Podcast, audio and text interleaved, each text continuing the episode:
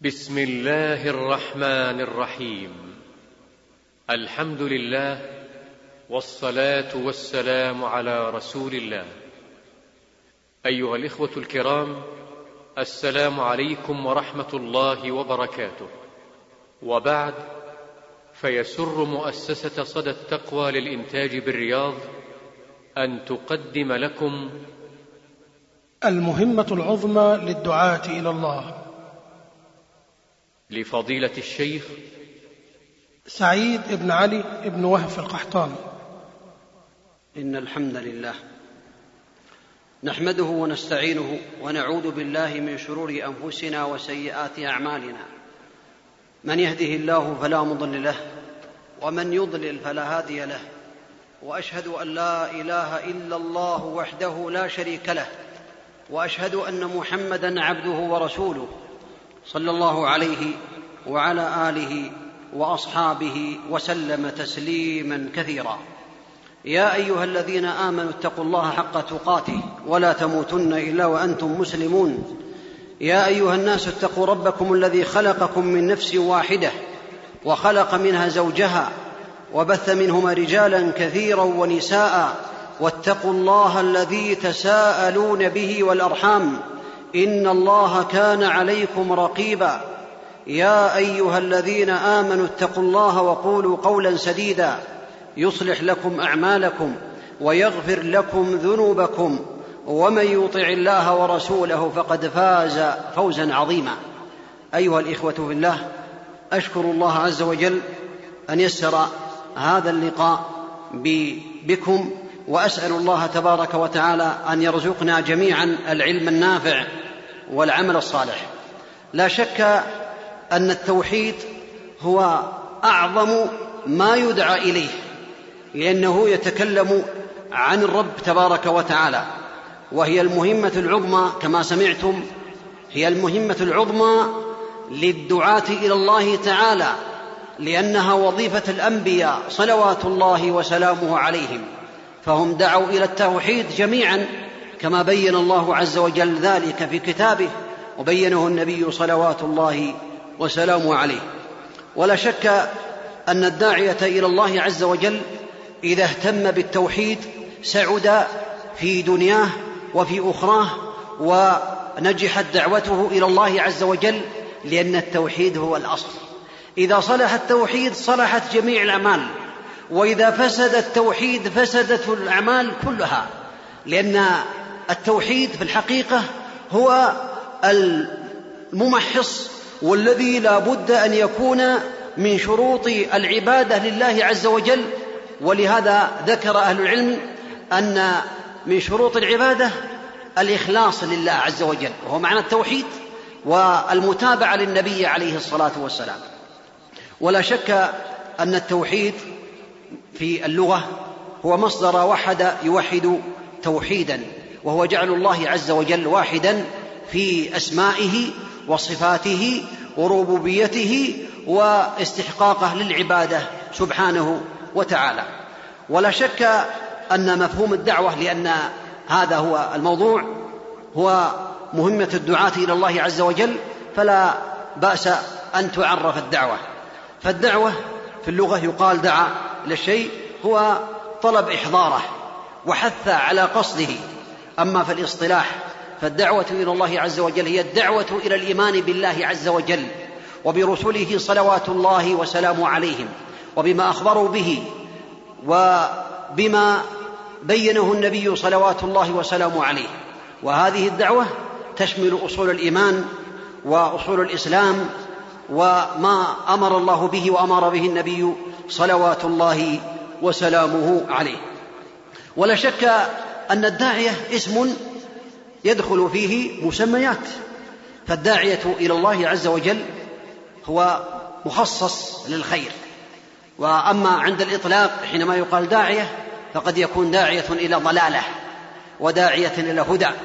ولكن إذا قيل الداعية إلى الله عز وجل فالمعنى هو الذي يدعو إلى الله تبارك وتعالى إلى ما سمعتموه من الإيمان بالله وملائكته وكتبه ورسله وباليوم الآخر وبالقدر خيره وشره وبالالتزام بأصول الإسلام شهادة أن لا إله إلا الله وأن محمد رسول الله وإقام الصلاة وإيتاء الزكاة وصوم رمضان وحج البيت لمن استطاع إليه سبيلا وإلى جميع ما يحبه الله ويرضاه تبارك وتعالى.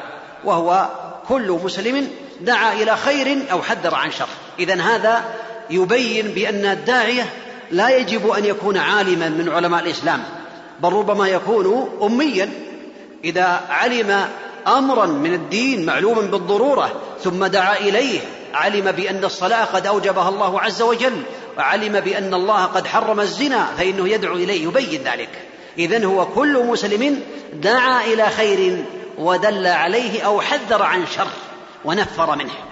هذا يدخل يبين بأن الداعية إلى الله عز وجل يجب عليه كذلك أو يجب على كل مسلم أن يبلغ الدعوة إلى الله عز وجل على حسبه على حسب علمه وعلى حسب فهمه وعلى حسب قدرته وعلى حسب إمكانيته حتى ولو آية ولو آية كما قال النبي عليه الصلاة والسلام بلغوا عني ولو آية. أما المدعو فهو كل إنسان كل إنسان دل على خير أو حذر من شر. هذا هو المدعو. ولا شك أنه يجب على الداعية قبل أن يدخل في الموضوع يجب عليه أن يعلم أمورا حتى يكون على بينة من دعوته. اولا عليه أن يتعلم العلم النافع فإن العلم النافع لا دعوة بغير علم. ولهذا بدأ الله عز وجل بالعلم قبل القول والعمل. وقال فقال تبارك وتعالى فاعلم أنه لا إله إلا الله واستغفر لذنبك. وبين الإمام محمد بن عبد الوهاب رحمة الله عليه حينما بين المسائل الأربع التي يجب على كل مسلم أن يعلمها ويتعلمها. فقال اعلم بأنه يجب على كل مسلم أن يتعلم أربع مسائل ويعمل بهن. الأولى العلم وهو معرفة الله ومعرفة نبيه عليه الصلاة والسلام ومعرفة دين الإسلام بالأدلة. إذن فأول ما يجب على المسلم العلم يتعلم العلم كما أمر الله عز وجل. ولا شك أن العلم له طرق كثيرة جدا لكن من أهمها دعاء الله عز وجل والضراعة إليه أن يوفق هذا الإنسان يوفقه للعلم النافع والعمل الصالح لأنه الموفق والمعين سبحانه. وكذلك من أهم الأمور بعد ذلك العناية بالعلم والاجتهاد في طلب العلم والرغبة فيما عند الله عز وجل. وكذلك تقوى الله عز وجل فإنها السبب الأعظم في بعد الاجتهاد وبعد الإخلاص في حصول العلم. ولهذا يقول الله عز وجل واتقوا الله ويعلمكم الله والله بكل شيء عليم. ومن أهمها كذلك الابتعاد عن الكبر. فإن فإن قد ثبت عن مجاهد رضي الله عنه كما في البخاري يقول لا ينال العلم مستح ولا مستكبر. فالمستكبر والمستحي لا ينال العلم فلا بد من هذه الأمور للداعية حتى يكون على بينة من أمره. ومن هذه الأمور التي ينبغي له أن يعلمها قبل أن يدعو الحكمة. الحكمة وهي وضع الشيء في موضعه. وهذا يدله على أنه يصنف الناس. كيف يحتاجون إلى الدعوة؟ هل هذا يحتاج إلى دعوة كذا ودعوة كذا؟ فيصنف الناس على حسب هذه الحكمة لأنها وضع الشيء في موضعه بإحكام وإتقان. كذلك من هذه الأمور التي ينبغي له أن يعلمها أصول الدعوة وهي موضوع الدعوة والداعية والمدعو والوسيلة والأسلوب. لا بد أن يتقنها حتى يكون على بصيرة.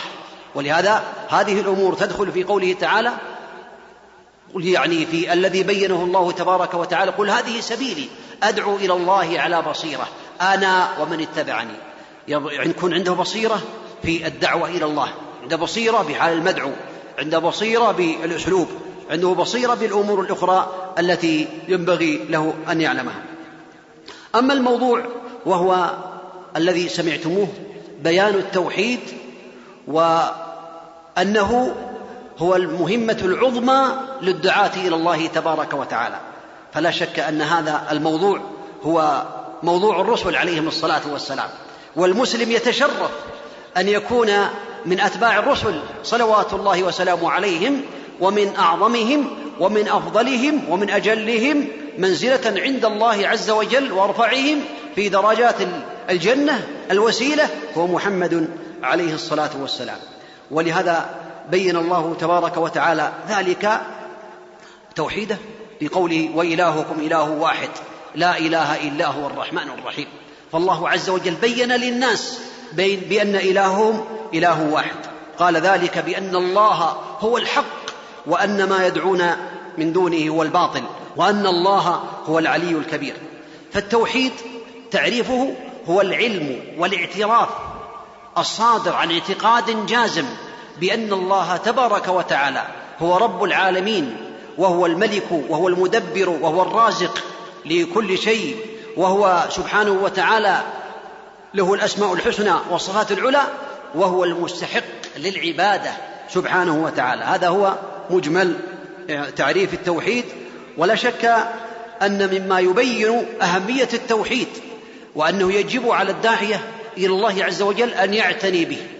هذا يبين أهمية التوحيد ما بينه الله عز وجل وبينه النبي عليه الصلاة والسلام في فضله. فإن البيان للفضل وتبيين الفضل يدل على الفضيلة التي يختص بها هذا الذي يشار إلى فضيلته. فلا شك أن الله قد بين فضل التوحيد في آيات كثيرة وبينه النبي عليه الصلاة والسلام.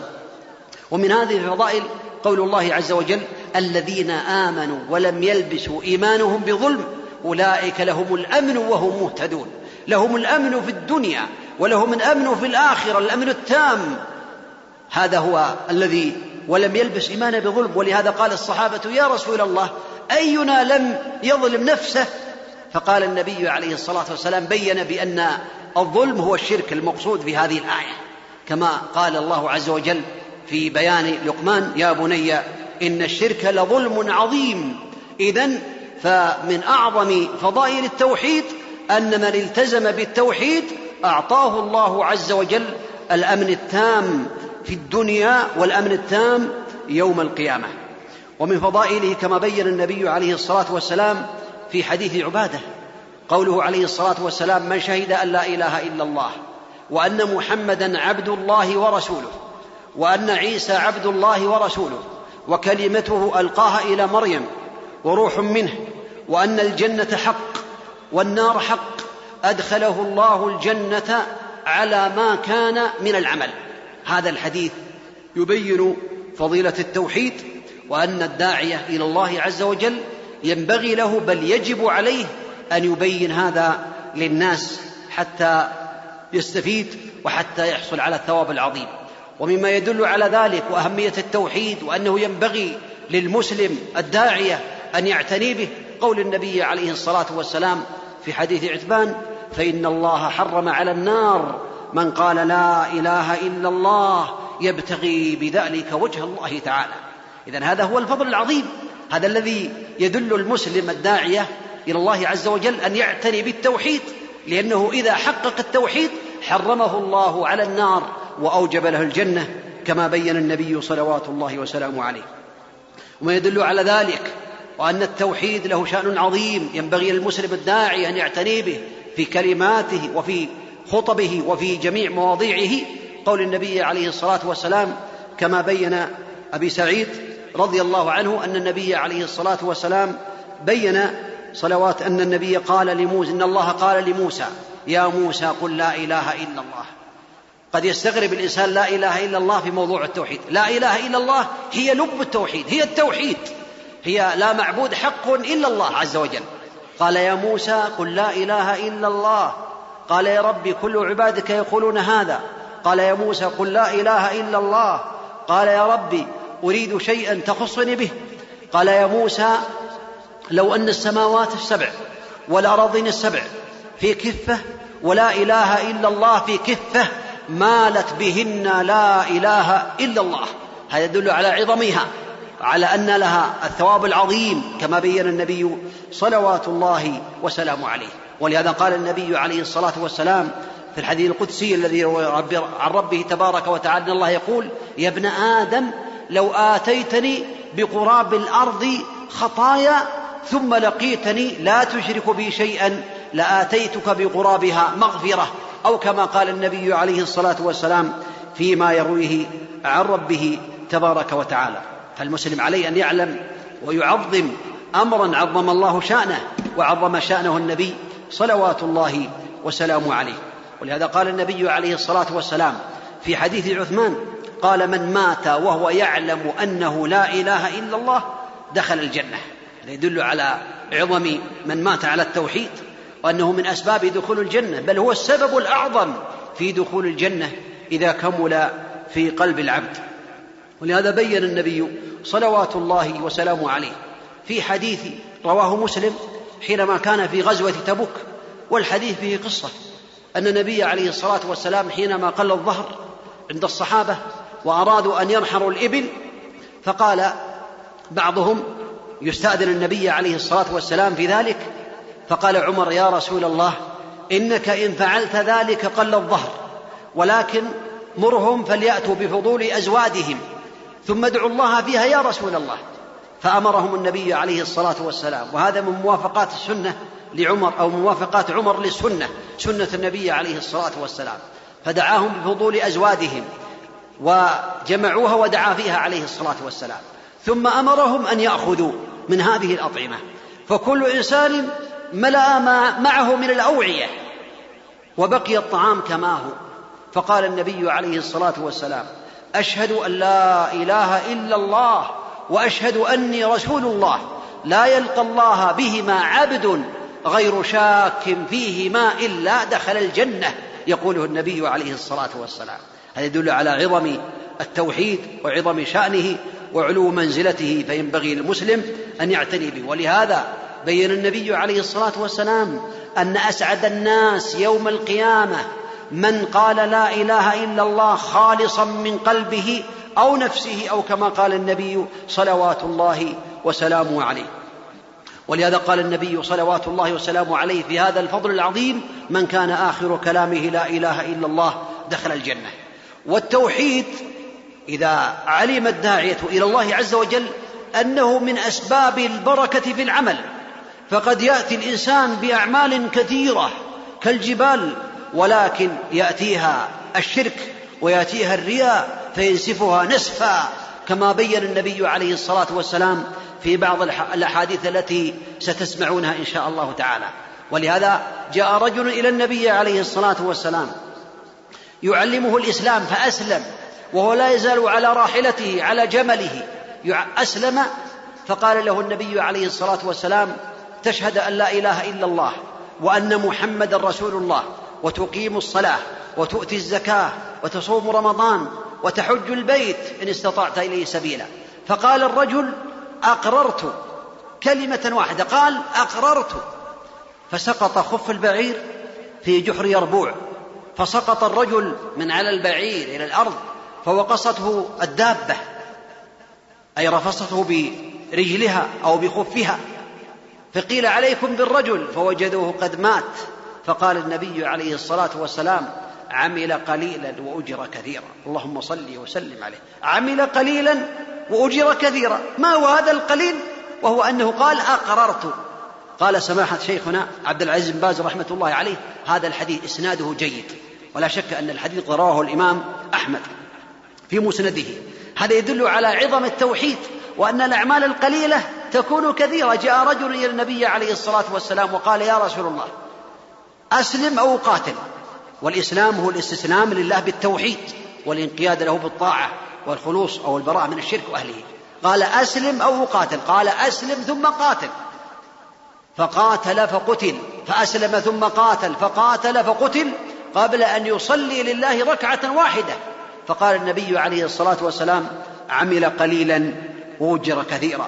صلوات الله وسلامه عليه. هذا يدل على عظم أهمية التوحيد وأنه من أهم بل أهم ما يدعو إليه وهو المهمة العظمى للدعاة إلى الله تعالى يبينونه للناس. ومن العجيب أن بعض الناس يكون في بعض الأماكن التي فيها شركيات وفيها يعني بدع ولكنه لا يدعو إلى التوحيد. يدعو إلى الترغيب والترهيب في العبادات وفي الصلاة والزكاة وغير ذلك وهذا يدل على جهله. كل إنسان يدعو إلى الله عز وجل على حسب زعمه إلى هذه الأمور والشرك موجودا في الناس فهو جاهل. لأن هذا الشرك يهدم جميع الأعمال. يهدم العمل كيف تدعوه إلى عمل وهو يدعو غير الله أو يستغيث بغير الله؟ كما سيأتي إن شاء الله تعالى. ولأهمية هذا الموضوع وأنه هو المهمة العظمى للدعاة إلى الله تعالى ما بينه الله عز وجل في كتابه من الأساليب في الدعوة إلى الله عز وجل. فالله تبارك وتعالى أمر بعبادته وحده. فقال يا أيها الناس اعبدوا ربكم الذي خلقكم والذين من قبلكم لعلكم تتقون. فأمر بالعبادة والعبادة اسم جامع لكل ما يحبه الله ويرضاه من الأقوال والأعمال الظاهرة والباطنة. وبين تبارك وتعالى تعجيز آلهة المشركين أنها لا قيمة لها ولا قدرة لها كما قال سبحانه قل ادعوا الذين زعمتم من دونه فلا يملكون كشف الضر عنكم ولا تحويلا. هذا من باب السخرية بآلهة المشركين أنها لا تملك تحويل الضر من إنسان إلى إنسان ولا نفع. كذلك هذا الإنسان أو تحويله من عضو إلى عضو لا يملكون كشف الضر عنكم ولا تحويلا. وكذلك مما يدل على ذلك ضرب الأمثال في القرآن الكريم. فإن الله عز وجل قد ضرب الأمثال يبين للناس بأن التوحيد هو أعظم ما يدعى إليه وأعظم ما يبين للناس. لهذا قال الله عز وجل يا أيها الناس ضرب مثل فاستمعوا له. إن الذين تدعون من دون الله لن يخلقوا ذبابا ولو اجتمعوا له. وإن يسلبهم الذباب شيئا لا يستنقذه منه. ضعف الطالب والمطلوب. الذباب لا يستطيع أن يستنقذ أن يستنقذ الإنسان شيئا مما أخذ الذباب من الطيب أو من غيره. هذا يدل على ضرب الأمثال وأن هذه الآلهة التي تدعى من دون الله وربما يستغرب بعض الناس قول قول هذه الآلهة وليس عندنا آلهة في الغالب في هذه البلاد ولله الحمد. لكن الشر منتشر عن يميننا وعن شمالنا في شرقنا وفي غربنا. تجد من يقول يا سيدي بدوي مدد مدد انصرنا على أعدائنا. يا سيدي الحسين يا سيدتي زينب يا سيدي العيد رووس يا محيي النفوس يا سيدي برعي يا سيدي عبد القادر الجيلاني يا سيدي مرغني يا سيدي فلان. ولهذا تجد بعض الدعاة إلى الله عز وجل هناك لا يدعون إلى التوحيد وإنما يدعون إلى الصلاة وإلى الزكاة. لا شك أنه يجب أن يدعو إلى الصلاة والزكاة وغير ذلك من أمور الإسلام لكن يجعل المهمة العظمى هي الدعوة إلى التوحيد. ولهذا كان بعض الإخوة وربما يكون موجودا في هذا المكان يدعو إلى الله عز وجل وإلى التوحيد في بعض البلدان بلاد بعيدة.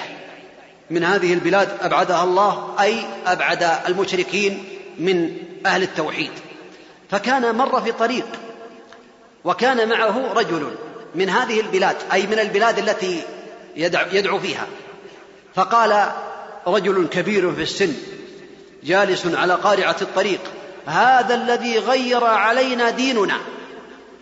فسألته من أين تخرجت؟ قال تخرجت من المملكة العربية السعودية من جامعة من الجامعة الإسلامية. فيقول هذا كبير السن يقول لهذا الذي من جماعته يقول هذا الذي غير علينا ديننا. غير عليهم دينهم يدعوهم إلى التوحيد يبين لهم التوحيد. وكان بعض الناس يتكلم عن التوحيد في بعض المساجد.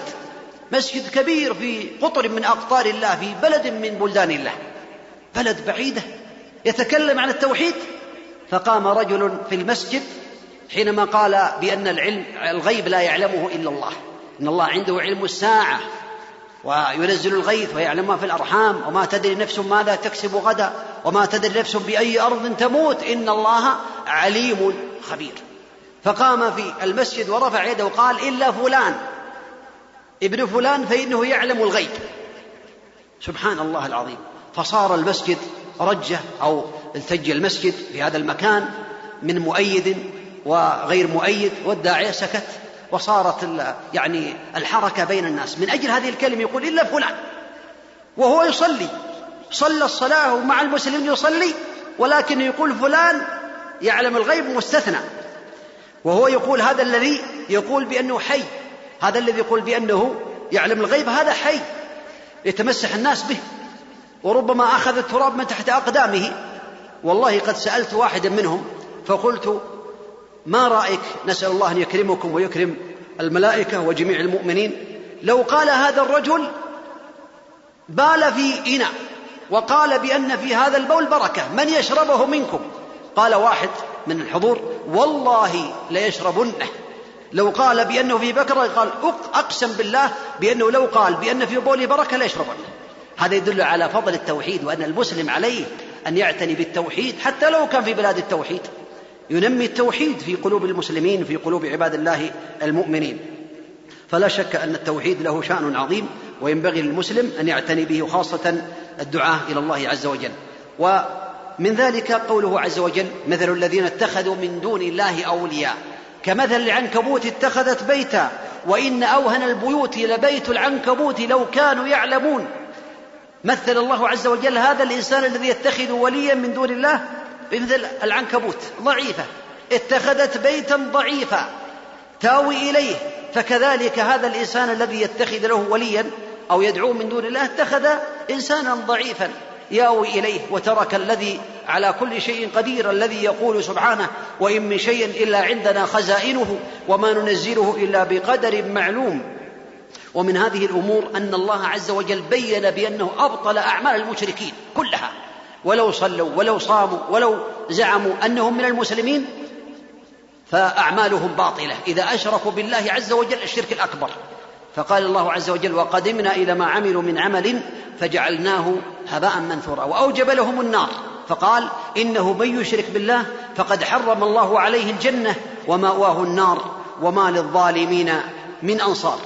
وغير ذلك. وبين سبحانه أنه لا يغفر الشرك. مهما عمل الإنسان من المعاصي والذنوب والسيئات فهو تحت مشيئة الله عز وجل. إن شاء الله عفى عنه. يوم القيامة وإن شاء عذبه وطهره ثم أخرجه من النار. مهما عمل من الكبائر من كبائر الذنوب ما لم يشرك بالله أو يأتي بناقض من نواقض الإسلام. فإذا أشرك بالله أو أتى بناقض من نواقض الإسلام فحينئذ يخلد في النار ولا يغفر له. ولهذا قال الله عز وجل إن الله لا يغفر أن يشرك به ويغفر ما دون ذلك لمن يشاء. من يعترض على الله ويقول بأنه لا يغفر؟ لا. فالمسلمون يقولون بأن المسلم العاصي إذا مات لا نرج لا نحكم لأحد بجنة ولا بنار. ولكن نتمنى للمحسن الثواب ونخشى على المذنب العقاب. أما المشرك فهو خالد مخلد في النار. لو كان يصلي ويصوم ويزعم أنه مسلم ولكنه أتى بكلمة تخرجه عن الإسلام سب الله أو سب الدين أو غير ذلك فلا تنفع صلاته ولا صيامه ولا أعماله كلها تكون هباء منثورا ويأتي بعض ذلك إن شاء الله تعالى. وهذا كله يدل على أهمية الدعوة إلى التوحيد والتحذير من الشرك ومما يضاده وأن هذا هو المهمة العظمى للدعاة إلى الله تعالى. كذلك مما يدل على أن التوحيد هو المهمة العظمى للدعاة إلى الله تعالى بيان أهل العلم لأنواع التوحيد. فإنهم بينوا أنواع التوحيد قالوا هذا أكبر وهذا أصغر ومنهم من قال هذا أكبر وهذا أصغر خفي وهذا خفي. ولكن منهم من قال بأنه نوعان ومنهم من قال بأنه ثلاثة ولا منافاة. فإن الشرك الأصغر يدخل فيه تدخل فيه الشركيات النيات والأقوال وكذلك الأفعال كما ستسمعون إن شاء الله تعالى. أما التوحيد فإنه قد قسم إلى ثلاث أنواع. توحيد الربوبية وهو الإفراد الله إفراد الله عز وجل بأفعاله فهو الخالق الرازق المعطي الخافض يعز من يشاء ويذل من يشاء يهب لمن يشاء إناثا ويهب لمن يشاء الذكور أو يزوجهم ذكرانا وإناثا ويجعل من يشاء عقيما. المتصرف المتفرد سبحانه بالملك والرزق والتدبير سبحانه وتعالى. إذا هذا هو توحيد الربوبية وهو توحيد الله عز وجل بأفعاله سبحانه وتعالى. وأما النوع الثاني وهو توحيد الأسماء والصفات فهو الاعتقاد الجازم بأن لله عز وجل الأسماء الحسنى والصفات العلى. فله الأسماء الحسنى والصفات العلى ليس كمثله شيء وهو السميع البصير.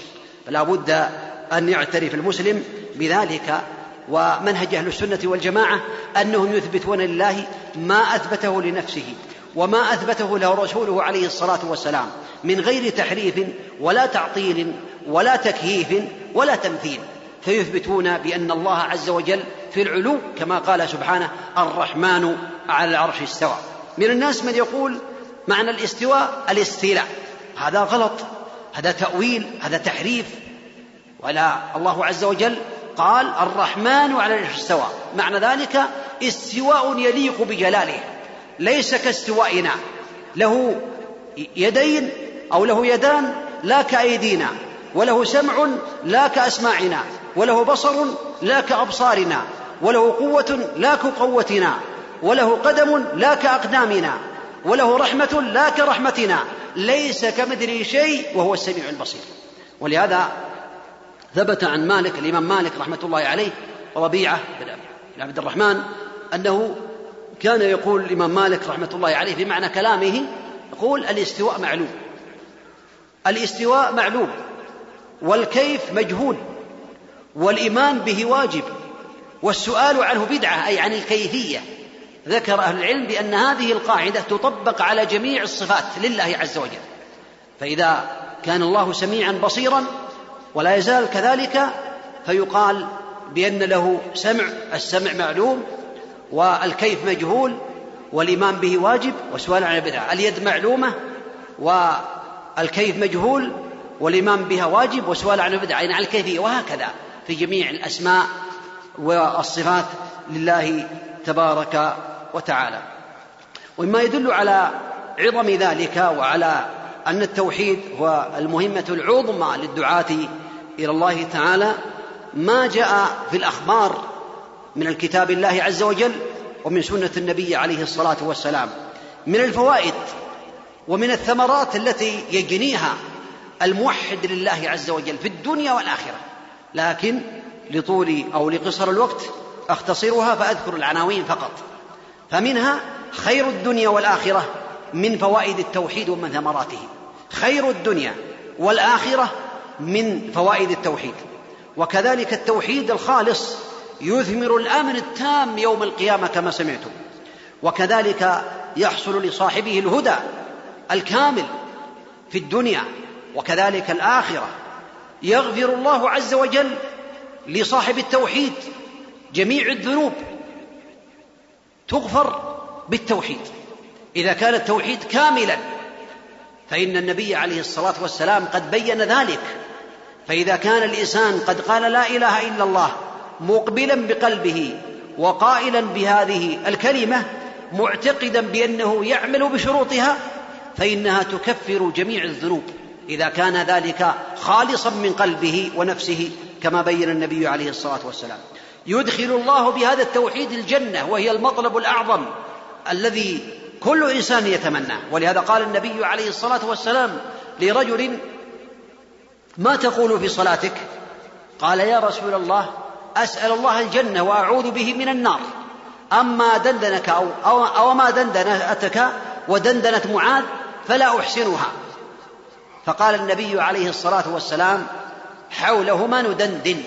يعني ما سمعت من هذا الكلام كله كله فإنه حول الاستعاذة بالله من النار وسؤال الله الجنة. هذا يدل على أن أعظم المطالب. أعظم المطالب هي الجنة.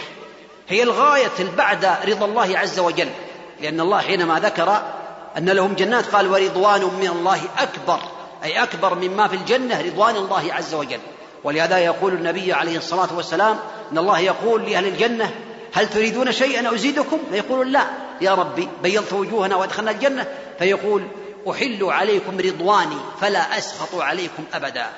إذا هذا المقصود الأعظم والغاية العظمى هي الفوز بالجنة والنجاة من النار وهذه لا تأتي إلا بالتوحيد. ولهذا كان بعض الصحابة رضي الله عنه يخدم النبي عليه الصلاة والسلام فقال النبي عليه الصلاة والسلام وكعب بن ربيعة كان يحاول أن يأتي للنبي عليه الصلاة والسلام بوضوئه في آخر الليل. فقال النبي عليه الصلاة والسلام له يا ربيعة سل اطلب ما تريد؟ تصور لو إنسان عند ولي الأمر الأعظم وقال سل يا فلان ماذا يطلب؟ هل يطلب يعني دنيا؟ لأنه حينما قال سل يعني معنى ذلك سأعطيك ما تمنيت. والنبي عليه الصلاة والسلام لا يعد ويخلف صلوات الله وسلامه عليه. فقال يا رسول الله أسألك مرافقتك في الجنة. قال يا قال أو غير ذاك؟ قال لا هو ذاك. قال فأعني على نفسك بكثرة السجود. فهذا المطلب هو أعظم المطالب. الفوز بالجنة والنجاة من النار. وكذلك من هذه الفوائد أن من عمل بالتوحيد أنجاه الله من النار. كما سمعتم لقول في الحديث فإن الله حرم على النار من قال لا إله إلا الله يبتغي بذلك وجه الله. وكذلك هو السبب الأعظم بنيل رضا الله عز وجل. وكذلك جميع الأعمال. هذا من أهم الأمور. ولهذا سئلت خارج المملكة من بعض الناس يقول علماء المملكة العربية السعودية يعتنون بالتوحيد كثيرا. تسمع التوحيد والمحاضرات على التوحيد والكلام عن التوحيد ولماذا يعتنون بهذا؟ وهذا جوابه معلوم عند أهل العلم لأن التوحيد به تصلح الأعمال. وبغير التوحيد تكون الأعمال هباء منثورا. وقدمنا إلى ما عملوا من عمل فجعلناه هباء منثورا. فالعلماء سواء كانوا في السعودية أو في غيرها يعتنون بالتوحيد لأن التوحيد به تقبل الأعمال وبغير التوحيد تبطل الأعمال. فالموحد لله عز وجل قد يعمل اعمالا كثيرة ولكن قد يقول كلمة تخرجه من الإسلام إن لم يعتني بالتوحيد. فلا شك أنه يجب على الدعاة إلى الله عز وجل وكل مسلم داعية كما سمعتم لأن الداعية أو هو الدعوة تجب على كل إنسان على حسبه كما تقدم. إذا كمل في القلب أي كمل يعني التوحيد في القلب فحينئذ هذا يحبب الله له الإيمان ويزينه في قلبه ويخفف الله عز وجل على العبد المكاره بالتوحيد وكذلك من هذه الفوائد العظيمة أن التوحيد يسهل على العبد فعل الخيرات. يسهل عليه فعل الخيرات. ويجر العبد ويحرر العبد من الرق للمخلوقين. لأن الذي عنده توحيد يتوكل على الله يعتمد على الله. إذا أحب أحب لله وإذا أبغض أبغض لله وإذا أعطى أعطى لله وإذا منع منع لله وإذا عمل ذلك استكمل الإيمان.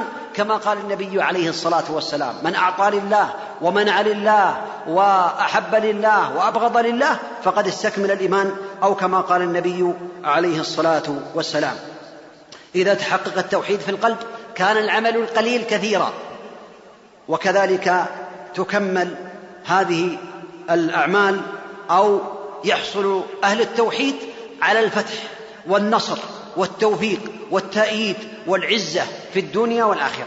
هذا بعض الفوائد التي ينبغي المسلم أن يعتني بها ويعلم بأنها من الأمور التي تدل على أن التوحيد هو المهمة العظمى للدعاة إلى الله تبارك وتعالى. ومما يدل ومما يدل على أن بيان التوحيد هو المهمة العظمى للدعاة إلى الله تعالى أن الله تعالى نهى عن ضده في آيات كثيرة وهو الشرك وأنواعه.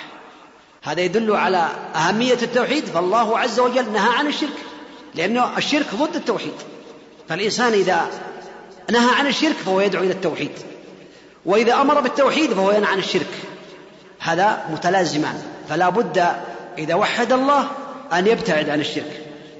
ولا شك أن الشرك المفهوم العام المفهوم العام هو المساواة. مساواة غير الله عز وجل بالله عز وجل. ولكن الشرك الأكبر له مفهوم. ذكره أهل العلم.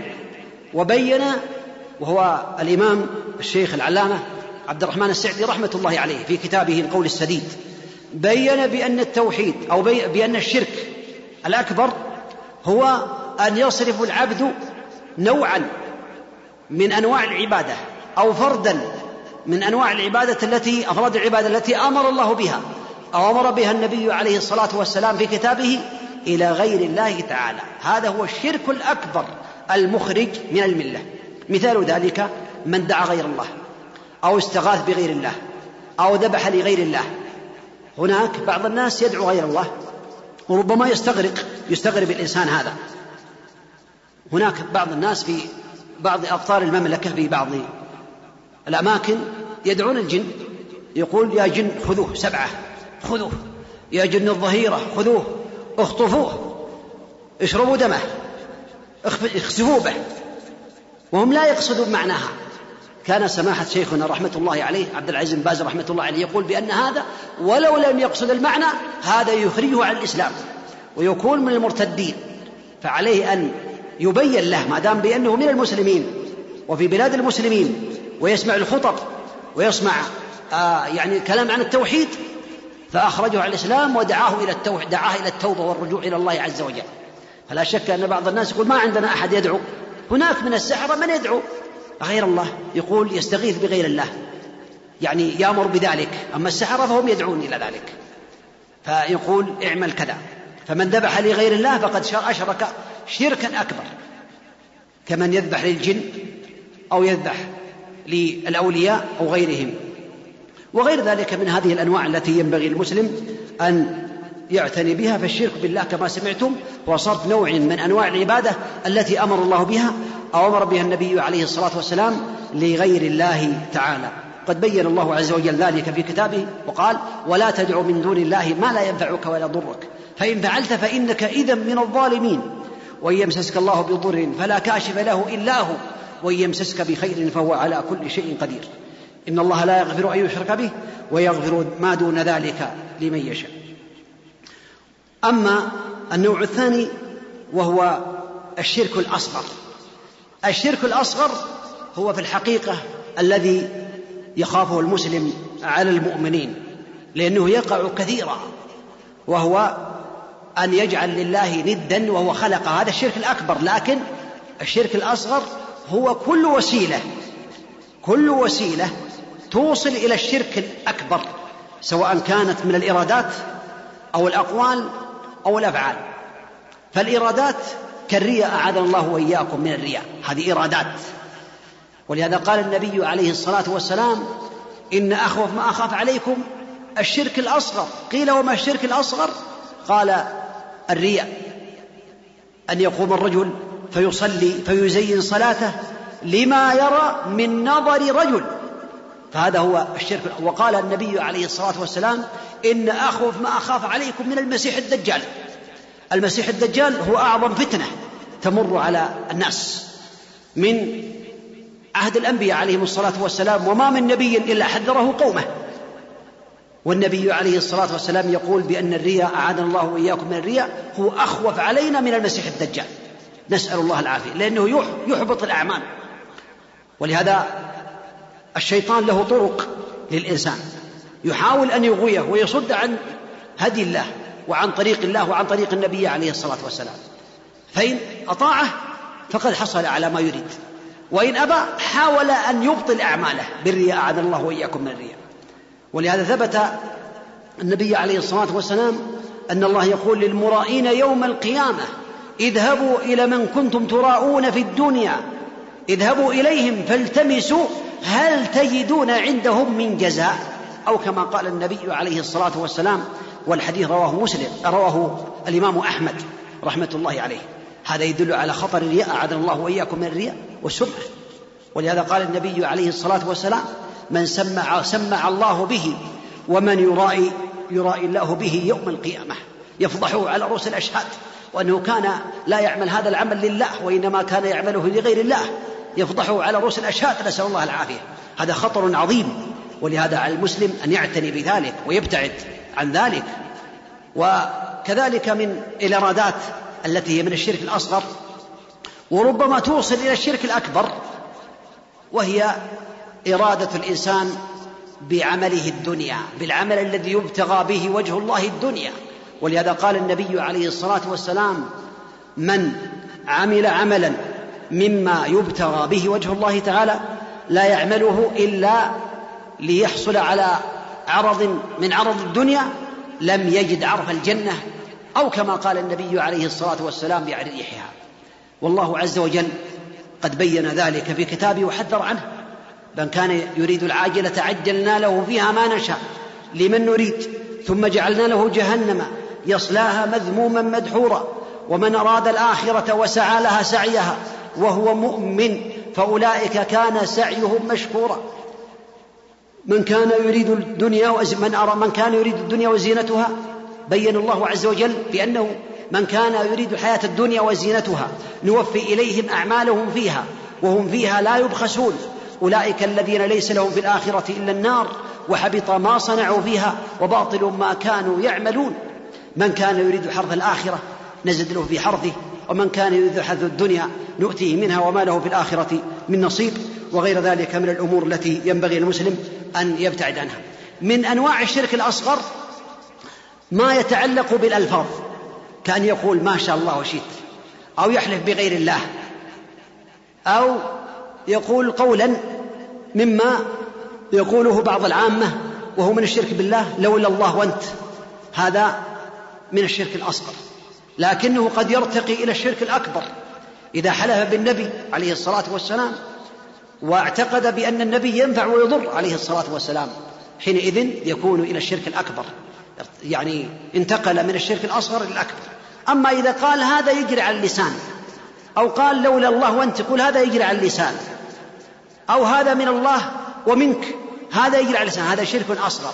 ولكن ذكر أهل العلم أهل العلم بأن الشرك الأصغر أكبر من الكبائر أكبر من الزنا وأكبر من اللواط. نسأل الله العافية.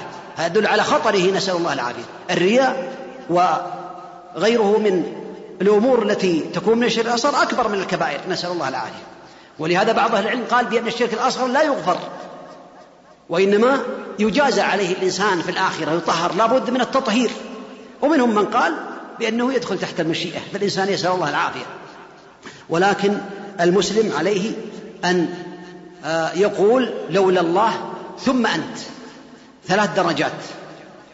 درجة محرمة ودرجتان جائزتان. الدرجة الأولى أن يقول لولا الله وحده أو هذا من الله وحده. أو ما شاء الله وحده. هذه الدرجة الأولى. الدرجة الثانية وهي جائزة يقول هذا من الله ثم منك لولا الله ثم أنت.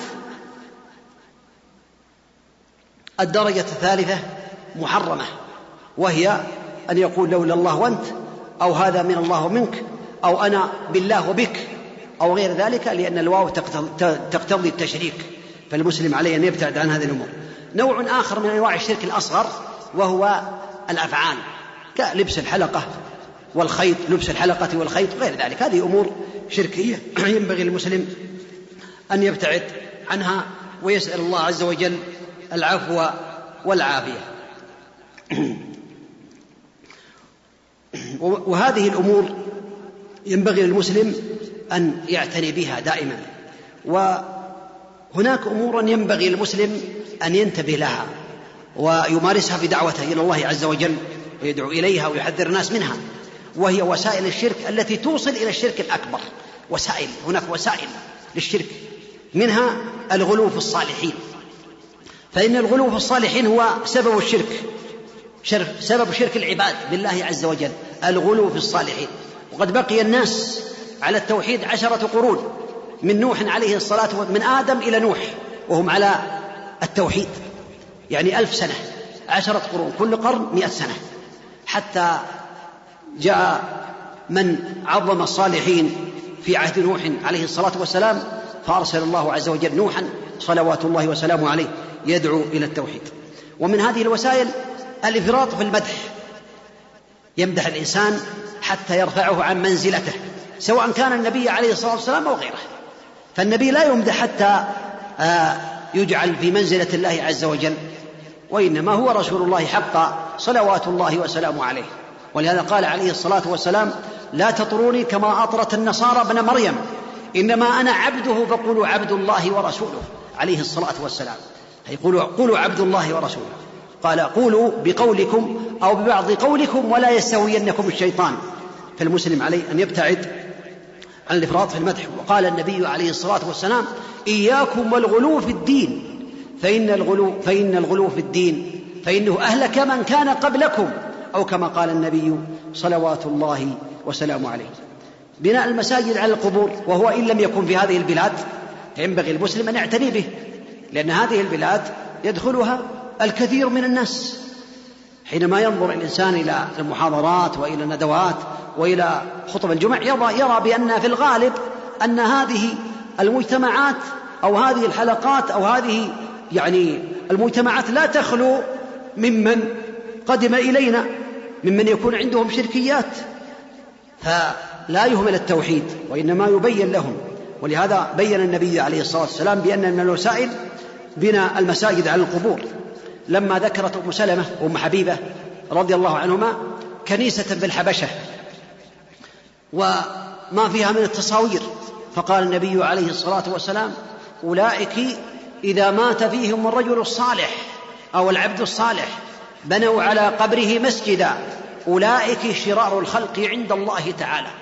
هذا يدل على أن من اتخذ القبور على المساجد أو دعا إلى ذلك يكون من شرار الخلق عند الله تعالى. وقال عليه الصلاة والسلام ألا وإن من كان قبلكم كانوا يتخذون قبور أنبيائهم وصالحيهم مساجد. ألا فلا تتخذوا القبور مساجد فإني أنهاكم عن ذلك. أو كما قال النبي صلوات الله وسلامه عليه. كذلك اتخاذ القبور مساجد. بين النبي عليه الصلاة والسلام بأنه قال اللهم لا تجعل قبري عيدا. اشتد غضب الله عز وجل على قوم اتخذوا قبور أنبيائهم مساجد أو كما قال النبي عليه الصلاة والسلام. وقال لعنة الله على اليهود والنصارى اتخذوا قبور أنبيائهم مساجد أو كما قال عليه الصلاة والسلام يحذر ما صنعوا كما قالت عائشة رضي الله عنها. كذلك من هذه الوسائل شد الرحال إلى غير المساجد الثلاثة كما حذر النبي عليه الصلاة والسلام عن ذلك. كذلك اتخاذ القبور عيدا بحيث يزور قبر النبي عليه الصلاة والسلام ويكرر الزيارة دائما دائما حتى يتخذوا عيدا. ولهذا قال النبي عليه الصلاة والسلام لا تجعلوا بيوتكم قبورا ولا تجعلوا قبري عيدا وصلوا علي فإن صلاتكم تبلغني حيث كنتم حيث كنتم. أو كما قال النبي عليه الصلاة والسلام صلوات الله وسلامه عليه. فزيارة قبره عليه الصلاة والسلام تكون تبعا لزيارة المسجد. فإذا سافر الإنسان لزيارة المسجد النبوي من أجل أن يحصل على الثواب العظيم من هناك إذا شاء زار النبي عليه الصلاة والسلام. أما كونه يشد الرحال لزيارة القبر فلا يشرع له ذلك بل هذا من البدع. ولهذا بين النبي عليه الصلاة والسلام يقول إن لله ملائكة سياحين في الأرض يبلغوني عن أمتي السلام. اللهم صل وسلم عليه. فأنت في شرق الأرض أو في غربها أو في أي مكان تقول اللهم صل وسلم على نبيك محمد عليه الصلاة والسلام. هناك ملائكة يحملون هذا السلام ويبلغونه رسول الله عليه الصلاة والسلام حتى يرد عليك السلام. صلوات الله وسلامه عليه. فليس من حاجة إلى شد الرحال إلى قبره. صلوات الله وسلامه عليه. ولا شك أن المسألة الأخيرة في هذه المحاضرة أن البدع عند القبور هي أنواع. زيارة القبور سنة شرعية لكن هناك زيارة شركية. فالزيارة الشركية الزيارة الشرعية هي ما كانت لأجل أمور ثلاثة لأجل تذكر الآخرة. كما قال النبي عليه الصلاة والسلام زوروا القبور فإنها تذكركم الآخرة تذكركم الآخرة. فلا شك أن هذا مشروع. والفائدة الثانية من زيارة القبور وهي الاستفادة لهذا الميت أنه يستفيد من الزيارة. ولهذا يقول الميت السلام الزائر السلام عليكم أهل الديار من المؤمنين والمسلمين. وإنا إن شاء الله بكم لاحقون نسأل الله لنا ولكم العافية. انقطعت الأعمال؟ أعمال الناس انقطعت الذين ماتوا إلا من ثلاث. ومن هذا الدعاء دعاء المؤمنين سواء كان عن ظهر الغيب أو عند الزيارة. نسأل الله لنا ولكم العافية. قد ذكر كثير من أهل العلم منهم شيخ الإسلام ابن تيمية رحمة الله عليه والإمام ابن القيم تلميذه رحمة الله عليه وابن كثير في تفسيره والشوكة وفي أضواء البيان الشنقيطي رحمة الله عليه. وغيرهم من أهل العلم ذكروا بأن أي ذكروا آثارا كثيرة تدل على أن الميت يرد الله عز وجل عليه روحه حتى يرد عليك السلام. ذكروا في الآثار ما من عبد مسلم يزور أخاه أو كما ورد في الحديث إلا رد الله عليه روحه حتى يرد عليه السلام ويعرفه في الدنيا يعرفه إذا زاره هكذا ذكر هؤلاء آه، الفضلاء والعلماء من أهل العلم والإيمان. وهناك خلاف بين العلم لكن أنا ذكرت هذه الأسماء. لتمكنهم في العلم النافع والعمل الصالح. وكان سماحة شيخنا رحمة الله عليه بن باز يقول نثبت الكلام للأموات كما أثبته الله عز وجل في مواضع. فزيارة حينما زارهم النبي عليه الصلاة والسلام أو خاطب أهل بدر وقال والله يا عمر لأنت بأسمع لما أقول منهم يعني يسمعون أكثر منك نثبت لهم هذا السماع. وكذلك سماع الموتى قرع النعال في القبور حينما يولوا عنهم فإنه يسمع قرع نعالهم. وكذلك ما ورد من الآثار بأن الميت يعرف من كان يعرفه في الدنيا ويرد عليه السلام ويستفيد من ذلك. هذه الزيارة الشرعية. والأمر الثالث وهو أن من زار القبور أحيا سنة النبي عليه الصلاة والسلام فإنه كان يزورها عليه الصلاة والسلام. أما الزيارة الشركية فهي على ثلاثة أنواع. زيارة للميت من أجل أن يدعوه من دون الله وهذا شرك أكبر. زيارة للميت هذا نوع ثاني من أجل أن يتوسل به ويتقرب به إلى الله. يقول أسألك بجاهه أو يسأل الله بجاهه. هذه بدعة عظمى نكرة نكرة. بدعة من البدع. فإذا قال اللهم إني أسألك بجاهه نبي وجه نبيك محمد عليه الصلاة والسلام أو بجاهه أو بعظمته أو كذا هذه بدعة. زيارة شركية أخرى وهو يظن بأن الدعاء يستجاب عند القبور فهذا بدعة. أما غير ذلك فهو تقدم زيارة السنة ولا شك أن الإنسان مهما تكلم في التوحيد وما يضده من الشرك لا يمكن أن يصل إلى الشيء الذي ينبغي أن يقال ولكن هذه نقاط وأسأل الله عز وجل لي ولكم العلم النافع والعمل الصالح والتوفيق لما يحبه ويرضاه ونسأله تبارك وتعالى أن يجعلنا ممن حقق هذا التوحيد وممن دعا إلى الله على بصيرة كما قال الله عز وجل وقل هذه سبيلي أدعو إلى الله على بصيرة ولا شك أن من الأمور العظيمة التي تبين للداعية أن أعظم الأمور التي يدعو إليها الإنسان هي التوحيد حينما بعث النبي عليه الصلاة والسلام معاذا إلى اليمن فقال إنك تأتي قوما أهل كتاب فليكن أول ما تدعوهم إليه شهادة أن لا إله إلا الله. فإنهم أطاعوك لذلك فأعلمهم أن الله افترض عليهم خمس صلوات في اليوم والليلة. فإنهم أطاعوك لذلك فأعلمهم أن الله افترض عليهم صدقة تؤخذ من أغنيائهم فترد إلى فقرائهم أو كما قال النبي عليه الصلاة والسلام أسأل الله عز وجل لي ولكم العلم النافع والعمل الصالح والتوفيق لما يحبه ويرضاه كما أسأله تبارك وتعالى أن يوفق القائمين على هذه المحاضرات وعلى هذه الندوات ولكل خير وأن يصرف عنهم كل شر وأن يجزي ولاة أمرنا كل خير وأن يأخذ بيديهم بأيديهم إلى ما يحبه ويرضاه. إنه ولي ذلك والقادر عليه. صلى الله وسلم وبارك على نبينا محمد وعلى آله وأصحابه أجمعين. شكر الله لصاحب الفضيلة الشيخ الدكتور سعيد بن علي بن وهب القحطاني هذه المحاضرة والتي كانت حول الدعوة إلى التوحيد وبيانه وفضل تلك الدعوة هي مهمة هي مهمة الدعاة إلى الله جل وعلا. وقد أفاد وفقه الله جل وعلا وأجاد ونحن نشكر حقيقة الإخوة الذين أرسلوا لنا سواء كان ما أرسلوه سؤالا أو نصيحة أو توجيها أو اقتراحا. وهنالك بعض الأسئلة تتعلق عن معرض وسائل الدعوة المقام في مدينة الرياض.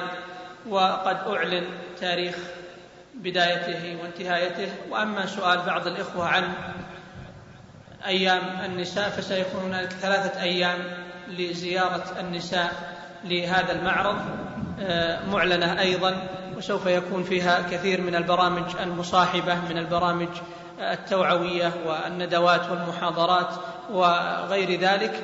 كما هو معلن ومعد نسأل الله جل وعلا أن يتقبل من الجميع صالح العمل.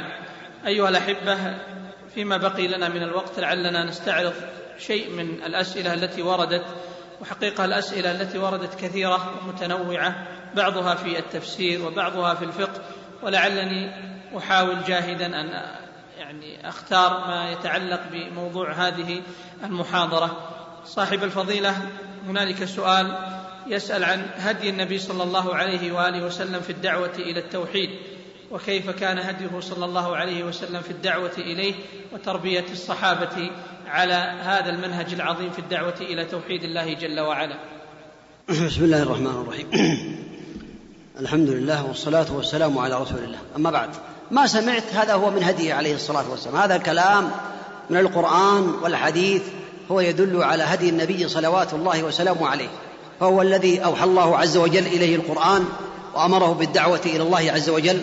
ادع إلى سبيل ربك بالحكمة والموعظة الحسنة وجادلهم بالتي أحسن.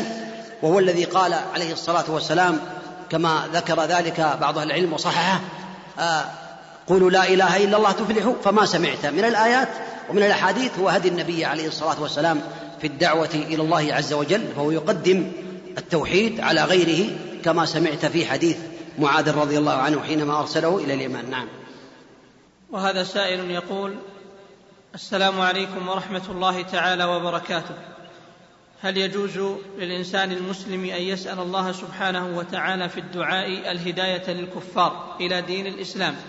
يعني كأن أسأل الله جل وعلا سبحانه أن يهدي لي نفرا من الناس كزميلي في العمل مثلا وهو على دين غير دين الإسلام. أسأل الله أن يهديه للإسلام. لا شك لا شك أن هذا من الأمور العظيمة ويدل على الحرص على الدعوة إلى الله عز وجل أن تدعو للكفار بالهداية للإسلام. لعل الله عز وجل أن يرزقك هذا الفضل العظيم. ولهذا قال النبي عليه الصلاة والسلام لعلي لأن يهدي الله بك رجلا واحدا خير لك من حمر النعم يعني من حمر الإبل الأموال العظيمة. وبين النبي عليه الصلاة والسلام أن من دل على خير فله مثل أجر فعله فلا شك أنك تدعو للكفار ولغيرهم بالهداية. إلى دين الإسلام. والنبي عليه الصلاة والسلام كان ذلك من هديه عليه الصلاة والسلام. يدعو لهم عليه الصلاة والسلام ويدعوهم. كان إذا أراد أن يقاتل قوما دعاهم إلى الإسلام. أولا يدعوهم إلى الإسلام قبل القتال. فلا شك أن هذا هو من أعظم الأمور التي ينبغي للمسلم أن يرغب فيها للحصول على الثواب من الله عز وجل. نعم. وهذا سائل يسأل يقول فضيلة الشيخ أنا أحد المبتعثين خارج المملكة. في الأيام القادمة إن شاء الله تعالى. فما هو الواجب علي لخدمة الإسلام وفي الدعوة إلى الله تبارك وتعالى؟ الواجب عليك أولا أن تتعلم قبل أن تسافر. تتعلم التوحيد وأنواع التوحيد وتتعلم آه، الوسائل التي الوسائل التنصير التي ينصر بها المسلمون. ويجب عليك لا تسافر إلا لأمر من ولاة الأمر. لا يجوز لك أن تسافر خارج البلاد إلا إذا كلفت من الدولة وكان ذلك لا بد منه. فعليك أولا أن تتعلم وثانيا أن تصطحب أهلك معك وثالثا أن تختار المكان الذي فيه يعني مراكز إسلامية ومجتمعات إسلامية فتكون معهم وتصطحب معك الكتب وغير ذلك وكذلك الأشرطة المفيدة ولا تدخل في شيء لا تعرفه. بعض الناس يجادل الكفار وهو لا يستطيع أن يدعوهم إلى الله. وربما أخرجوه من الإسلام وشككوا في دينه. إذا لم يكن عنده علم يبتعد عنه. أما إذا كان عنده علم بالكتاب بالسنة وبالشبه يرد عليهم ويحذرهم بالكلام الطيب بالأسلوب الحسن وإلا فعليه أن يدعوهم بأخلاقه بتصرفاته كما جاء عن بعض السلف. إن من الناس من إذا رؤي ذكر الله تعالى. بعض الناس يسلم بمجرد الأعمال. يعمل الإنسان عملا وخلقا ومعاملة فيسلم الكافر من أجل هذا العمل. هل الإسلام يأمر بهذا؟ قل نعم. ربما أسلم من أجل الدعوة لأن الدعوة دعوتان. دعوة ناطقة باللسان ودعوة صامتة بالخلق الحسن وبالمعاملة الطيبة في غير الأمور المحرمة. وفي كل ما يعمل الإنسان يعمل على طريق النبي عليه الصلاة والسلام. لكن الإشكال أن بعض الناس إذا خرج من هذه البلاد رمى أو ترك الأمور الشرعية. كبعض النساء اللواتي يتركن الحجاب وبعض الناس الذي ربما نبذ بعض الأخلاق الإسلامية وتركها وربما فضل أخلاق الكفار على أخلاق المسلمين وغير ذلك. فعليك أن تعتني بهذا وغيره وعليك ألا تسافر إلا بعد أن تمر على آه، الولاة أو على المسؤولين الذين قد خصصوا لذلك. قد عملوا دورات. ويعملون دورات لهذا. أسأل الله لي ولكم التوفيق. نعم. بسم الله الرحمن الرحيم. أستكمل بعض الأسئلة التي وردت. هذا سائل يقول صاحب الفضيلة في العبادات يشترط الإخلاص لله جل وعلا ولكن في العادات إذا كان مع الإخلاص طلب منفعة أخرى فهل هذا من الشرك أم لا؟ بسم الله الرحمن الرحيم. المقصود العبادات. فإذا كان الإنسان يعمل هذا العمل عبادة الله عز وجل فلا بد فيه من الإخلاص. لأن الله عز وجل لا يقبل إلا ما كان خالصا لوجهه الكريم. أما العادات كونه يعني يعمل من الأمور المباحة في العادات التي ليست من العبادات ويعمل أعمالا من أجل أن يحصل على ربح في التجارة أو في البضاعة أو غير ذلك لكن بشرط لا يعمل محرما ولا يكذب ولا يغش ولا يدلس. هذا لا بأس به نعم. وهذا سائل يقول أنا في منطقة يكثر فيها الكلام الذي ذكرته من قول خذوه وغير ذلك من ألفاظ فيها ذكر الجن والاستعانة بهم. وبعض المرات أسمعها في البيت هل هذا شرك أكبر؟ وما العمل في ذلك؟ وهل يمكنني إذا قلتها أو قيلت لي أن أتوب وأستغفر أم ماذا أصنع حيال ذلك؟ هذه تكون على نوعين. تكون شرك على نوع وتكون من باب السب في نوع آخر. فبعض الناس يقول جني يعني أنت جني أو غير ذلك من الأمور التي فيها سب. هذا لا يكون شركا بالله عز وجل لا يكون لكن يكون فيه سب. ولا يجوز المسلم أن يعمل هذا العمل. أما إذا قال خذوه دعا الجن هذا دعوة للجن. أو اشربوا دمه أو اخطفوه أو غير ذلك فهذا يدعو الجن. نسأل الله العافية. أو قال سبعة كما يقول بعض الناس في بعض المناطق وربما يكون عندك أنت يعني عند من تقول. فهذا ليس له تفسير إلا دعاء الجن يدعو الجن وهذا شرك أكبر. يخرج عن الإسلام وعليك أن تدعوه إلى الله وتحذره من ذلك وتسمعه بعض فتاوى أهل العلم كان سماحة الشيخ ابن باز رحمة الله عليه وغير ذلك من الفتاوى الموجودة بأن من قال هذا يكون شركا أكبرا. نسأل الله يكون شركا أكبر يخرج من الإسلام. نعم. وهذا سائل يقول ما العمل إذا أشرك الإنسان بكلمة أو سب؟ هل يعيد إسلامه من جديد أو يتوب؟ وما الحكم إذا استهزأ الإنسان من دون قصد؟ هل أشرك؟ وما العمل في ذلك؟ هل هي التوبة والاستغفار؟ هل يكفي ذلك؟ أم عليه شيء آخر؟ أفيدونا أفادكم الله. إذا عمل الإسلام ناقضا من نواقض الإسلام إذا عمل الإنسان ناقضا هو مسلم من نواقض الإسلام سب الله أو سب النبي عليه الصلاة والسلام أو استهزأ بالدين أو ذبح على غير الله أو جعل بينه وبين الله وسائط يدعوهم ويستغيث بهم أو غير ذلك من أنواع يعني الردة. فإن أعماله كلها تبطل جميعا ولو كان عمل مئة سنة من العبادات. لكن إن وفقه الله عز وجل للتوبة رجعت له أعماله لأن الله قيدها بالموت على الكفر والشرك.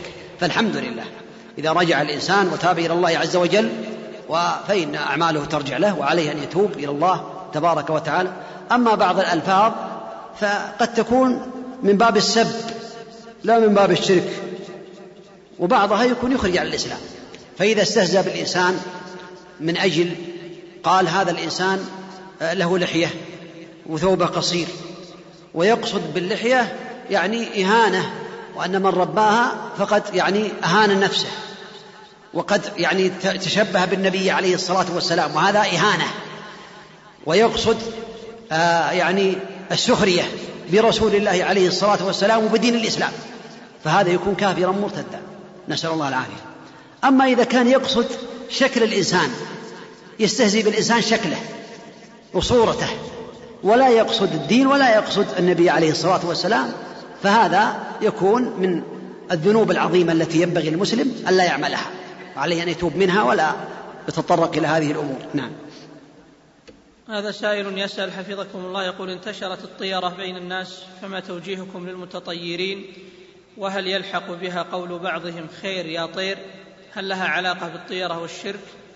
لأنه قد كثر الجدال في هذا الموضوع وجزاكم الله خيرا. لا يحتاج هذا إلى جدال. ما دام النبي عليه الصلاة والسلام بين بأن الطيرة شرك الطيرة شرك الطيرة شرك كررها النبي عليه الصلاة والسلام. والطيرة تشاؤم بالمرئيات أو بالمسموعات. وإذا قال خير يا طير هذا يدل على أنه لا شك بأنه قد تطير. تطير لا شك فيه. فعليه أن يقول لا إله إلا الله عليه يقول اللهم لا خير إلا خيرك ولا طير إلا طيرك ولا إله غيرك. اللهم لا يأتي بالحسنة إلا أنت ولا يأتي بالسيئة إلا أنت. ويستغفر الله عز وجل. ولا شك أن الطيرة شرك. تطير والتشاؤم بالمسموعات وبالمرئيات هذا من شرك الجاهلية. فمن كان عنده شيء من هذا فعليه التوبة إلى الله عز وجل. نعم.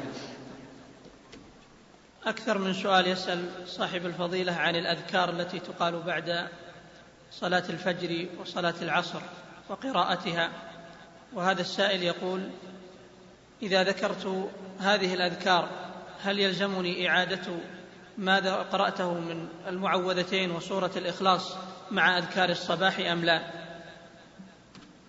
أولا أذكار الصباح والمساء معروفة عند أهل العلم ولها كتيبات خاصة وكتب كثيرة. معلومة عند أهل العلم. ينبغي لطالب العلم أن يذكرها لكن من أهمها من أهمها سيد الاستغفار أن يقول العبد اللهم أنت ربي لا إله إلا أنت خلقتني وأنا عبدك وأنا على عهدك ووعدك ما استطعت أعوذ بك من شر ما صنعت أبوء لك بنعمتك علي يعني أبوء أعترف وأبوء بذنبي فاغفر لي فإنه لا يغفر الذنوب إلا أنت. رواه البخاري. من قال هذا الدعاء حين يصبح فمات قبل أن يمسي دخل الجنة. ومن قاله حين يمسي طبعا موقنا به. من قاله حين يمسي موقنا به ومات قبل أن يصبح دخل الجنة. هذا ينبغي للمسلم أن لا يفوته. لا يفرط في هذا. ومن ذلكم أن يقول بسم الله الذي لا يضر مع اسم شيء في الأرض ولا في السماء وهو السميع العليم. قولها ثلاث مرات يقول النبي عليه الصلاة والسلام لبعض الصحابة قل قال ما أقول؟ قال قل. قال ما أقول؟ قال قل هو الله أحد. والمعوذتين تكفيك من كل شيء. ومنها قوله عليه الصلاة والسلام قال بسم الله الذي لا يضر مع اسم شيء في الأرض ولا في السماء وهو السميع العليم ثلاث مرات إذا أمسى. لا يضره شيء حتى يصبح وإذا قال إذا أصبح لا يضر شيء حتى يمسي.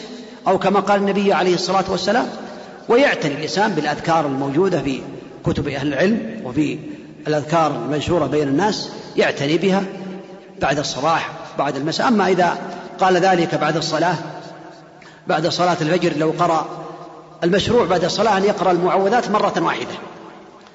قل هو الله أحد. وقل أعوذ برب الفلق وقل أعوذ برب الناس. مع الأذكار المشروعة. فإن كررها ثلاث مرات بالنية يعني بنية دعاء الصباح مع يعني أذكار الصلاة فلعلها تجزي ذلك. ولهذا ذكر سماحة شيخنا عبد العزيز باز رحمة الله عليه في أذكار الصلوات تكرير المعوذات ثلاث مرات وهذا والله أعلم كأنه ينوي أو يقصد أنه إذا كررها ثلاث مرات بعد الفجر وبعد آه، المغرب تكفيه عن دعاء المساء. لا تكفيه لكن تجزي عن المعوذات والله أعلم. نعم. هذا سائل يسأل يقول ما هي نصيحتكم فضيلة الشيخ لمن يهونون من أمر التوحيد والدعوة إليه ويقولون أننا في مجتمع إسلامي ولا داعي للإكثار من التوحيد لا سيما في ظل الدعوة العالمية للتقارب بين الأديان فما هي نصيحتكم لهؤلاء؟ نصيحتي لهؤلاء أولا هذا في دينه نظر في إخلاصه والتزامه وفي توحيده نظر الذي يقول هذا الكلام. كيف يقول لا حاجة التوحيد؟ والنبي عليه الصلاة والسلام بين خطرة الشرك والرياء. هذا يدل على أنه يقع في الشرك وهو لا يشعر. عليه أن يتوب إلى الله وعليه أن يستغفر ربه عز وجل. لا يهجم عليه الموت وهو على هذه الحالة فهو على خطر عظيم. التوحيد هو أعظم الأمور التي يدعى إليها. إذا مات الإنسان على التوحيد وهو قد قام بالواجبات وابتعد عن المحرمات نجا ودخل الجنة وزحي عن النار. وإن كان هناك درجات متفاوتات في الجنة فعليك على هذا الإنسان صاحب هذه الكلمة أن يوجه. فإذا كان في يعني مكان فيه مسؤولون يؤدب ويعلم كيف يقول التوحيد لا حاجته إليه؟ وتقارب الأديان كأنه يريد يقرب بين الأديان. لا هذا خطر عظيم ولا ينظر إلى هذا. وإذا كنت أنت من الناس العاديين لا تمشي مع هذا ولا تسير معه ولا تنظر إليه. دعه أهمله. نسأل الله أن يهديه. نعم. أيها الأحبة في ختام هذا اللقاء الطيب المبارك مع صاحب الفضيلة الشيخ الدكتور سعيد بن علي بن وهف القحطاني عضو الدعوة بفرع الرياض والذي كان حول بيان الدعوة إلى التوحيد وأنه المهمة العظمى للدعاة إلى الله جل وعلا. نشكر لكم حسن الاستماع والإنصات كما نشكر لصاحب الفضيلة تفضله بإلقاء هذه المحاضرة.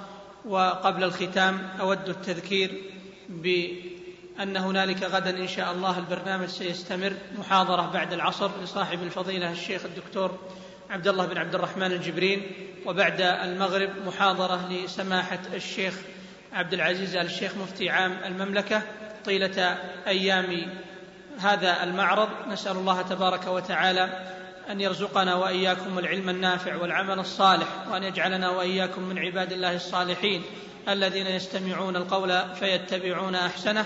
أولئك الذين هداهم الله وأولئك هم أولو الألباب. شكر الله للجميع حسن الاستماع والإنصات. وصلى الله وسلم وبارك على نبينا محمد وعلى آله وصحبه أجمعين. شكر الله لفضيلة الشيخ على ما قدم وجعله في موازين حسناته وإلى اللقاء مع شريط آخر.